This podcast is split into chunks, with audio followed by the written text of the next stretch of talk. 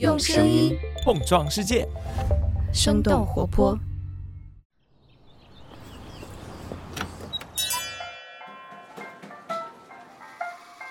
您的生动早咖啡好了，请慢用。嗨，早上好呀！今天是二零二三年的三月一号，星期三。这里是生动早咖啡，我是来自生动活泼的梦一，几条商业科技轻解读，和你打开全新的一天。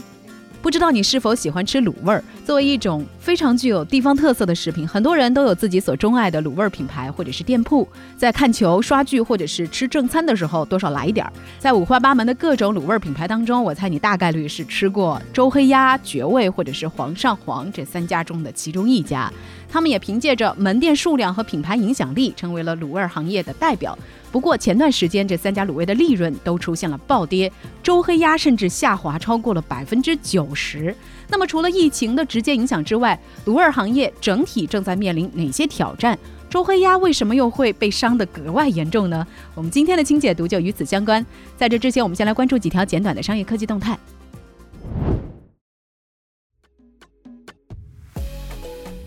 芒果超媒的业绩出现了五年来首次负增长。二月二十七号，芒果超媒公布了二零二二年度业绩快报。去年公司的总营收下降了百分之十，其中公司的核心业务芒果 TV 的广告业务同比下降了接近三分之一。在这次营收下滑之前，芒果超媒曾经实现过连续四年的业绩增长。界面新闻指出，综艺招商一直是芒果 TV 的重要收入来源，但是去年的综艺市场招商乏力，甚至很多节目没有任何的广告赞助。除此之外，品玩也表示，芒果 TV 拥有大量国外综艺改编版权，比如《密室大逃脱》等等。但是，单纯的依靠综艺有审美疲劳的风险。去年三季度，芒果 TV 仅仅上线了一部重磅综艺，主打怀旧的策略也并不能够再达到预期效果。营收下滑，芒果也试图尝试其他的发展路径，比如说调整微短剧策略，聚焦悬疑和甜宠两大类型，扶持小盲电商，策划电商职场综艺等等。不过，界面的观点认为，电商与微短剧都还处于发展早期，收入有限，要想要在短期之内实现盈利，还是要创造新 IP，激活老综艺，创造下一个爆款。腾讯布局 ChatGPT，成立大模型项目组，混元助手。根据三十六氪二月二十七号的报道，腾讯成立混元助手项目组，想要推出和 ChatGPT 类似的对话式 AI 产品。这个项目组将会联合腾讯内部的微信和互娱等等多个团队，构建大参数语言模型，以完善腾讯智能助手工具。这个项目的负责人张正友是腾讯首位十七级杰出科学家，也是腾讯 Robotics X 实验室以及腾讯 AI Lab 的负责人。腾讯在二零一六年成立了 AI Lab。阿里在二零一七年成立达摩院，在上一轮 AI 技术热潮里，商业化始终是挥之不去的难题。种种因素的影响之下，行业不可避免地走入了低潮。不少 AI 科学家回流学界，或者是回到创业圈当中。腾讯 AI Lab 的原主任张彤在二零一九年离职之后，出任香港科技大学的教授，同时也任职创新工厂科研合伙人。当 ChatGPT 引起了全球热议之后，无论是人才还是资本，都迅速将目光重新放到 AI 行业之中。现如今，争夺这些顶尖的 AI 人才，也是大厂和创业公司最紧迫的任务之一。马斯克重新夺回全球首富的宝座，招团队准备开发 ChatGPT 的竞品。随着二月二十七号美股交易时间的结束，特斯拉的股价已经从一月的低点翻倍。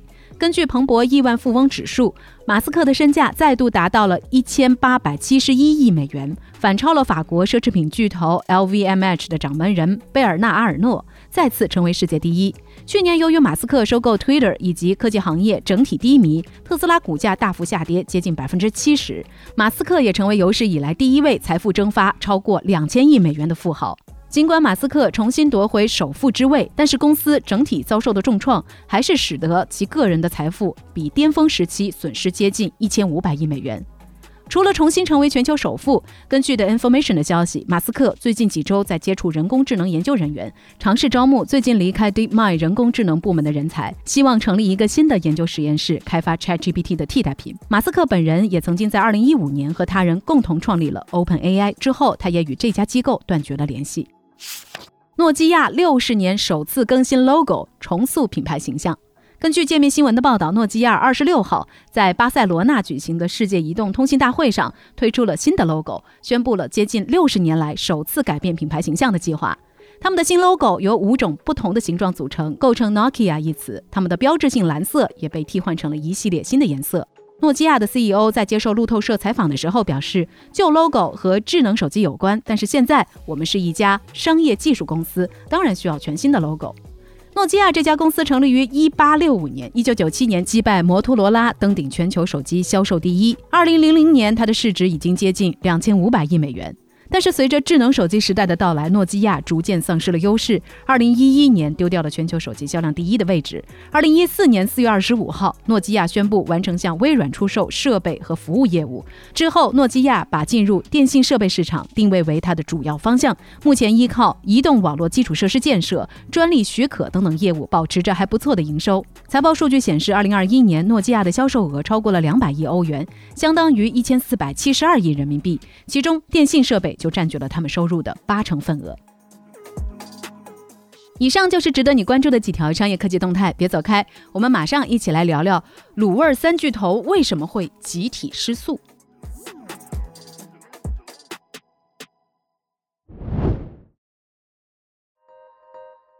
欢迎来到今天的轻解读。二月十三号，周黑鸭发布公告表示，预计去年的净利润将会不少于两千万元，同比下滑百分之九十四。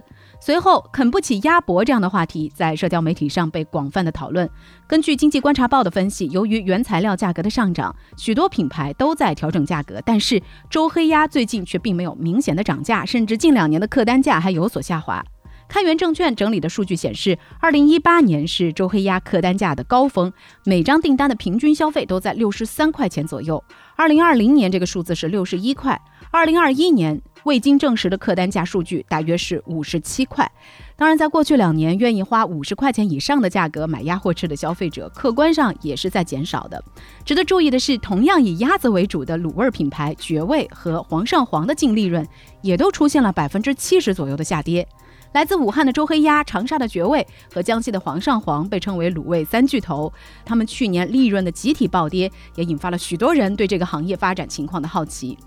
首先需要说明的是，卤味生意已经发展成为了一个千亿级规模的大产业。美团发布的《二零二二卤味品类发展报告》显示，从二零一八年到二零二一年，卤味行业年复合增长率是百分之十二。去年中国卤制品行业规模超过了三千六百亿元。不过，根据第一财经的数据，国内卤味市场体量的增速已经在放缓了。另外，卤味行业三家所谓巨头的市场份额也并没有很高。根据界面新闻的报道，二零二零年绝味、周黑鸭和煌上煌的市场占有率加起来也只有百分之十六。现在市场上相相关产品的门类和各种可消费的场景也非常多元化。除了三巨头以零售模式为主、保质期较短的冷卤之外，还有主打餐饮化模式的热卤，以及以线上零售为主、主打保质期长、常温的卤味零食。另外，卤味的原料也从鸭子拓展到了海鲜、肥肠等等品类。去年以紫燕百味鸡为主打的紫燕食品也成功上市了。那对于消费者来说，这样的新兴卤味品牌正在迅速填补三巨头还没有触及到的消费场景，同时瓜分他们的市场份额。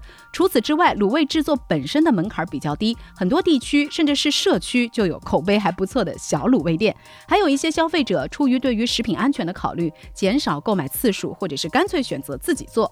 一些预制菜也成为了替代的选择。三巨头们本来所拥有的优势就是鸭脖这样一个非常细分的品类，而且几乎没有什么更新。于是，在新兴品牌的夹击之下，他们也就更快的触碰到了自己的天花板。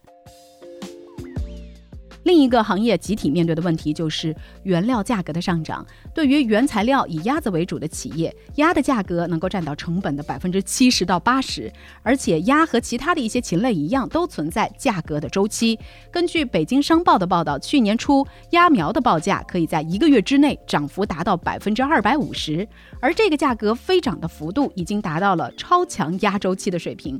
因为疫情前白鸭刚刚经历了两年上涨行情，行业内大。规模扩产导致二零二零年产量过剩，再加上疫情的影响，鸭苗和大鸭的价格在过去三年持续下跌，导致不少的养殖企业倒闭，白鸭产能也降到了三年前的一半。随着防控措施的调整，消费逐渐复苏，鸭苗和鸭产品开始供不应求。根据晚点的分析，机构预计白羽肉鸭的价格高位将会持续半年到一年，这也就意味着去年困扰着卤味企业的涨价问题，至少还会在今年继续支配着产品的价格。虽然新兴品牌和鸭肉价格给卤味三巨头带来了冲击，但是周黑鸭似乎被伤得格外严重。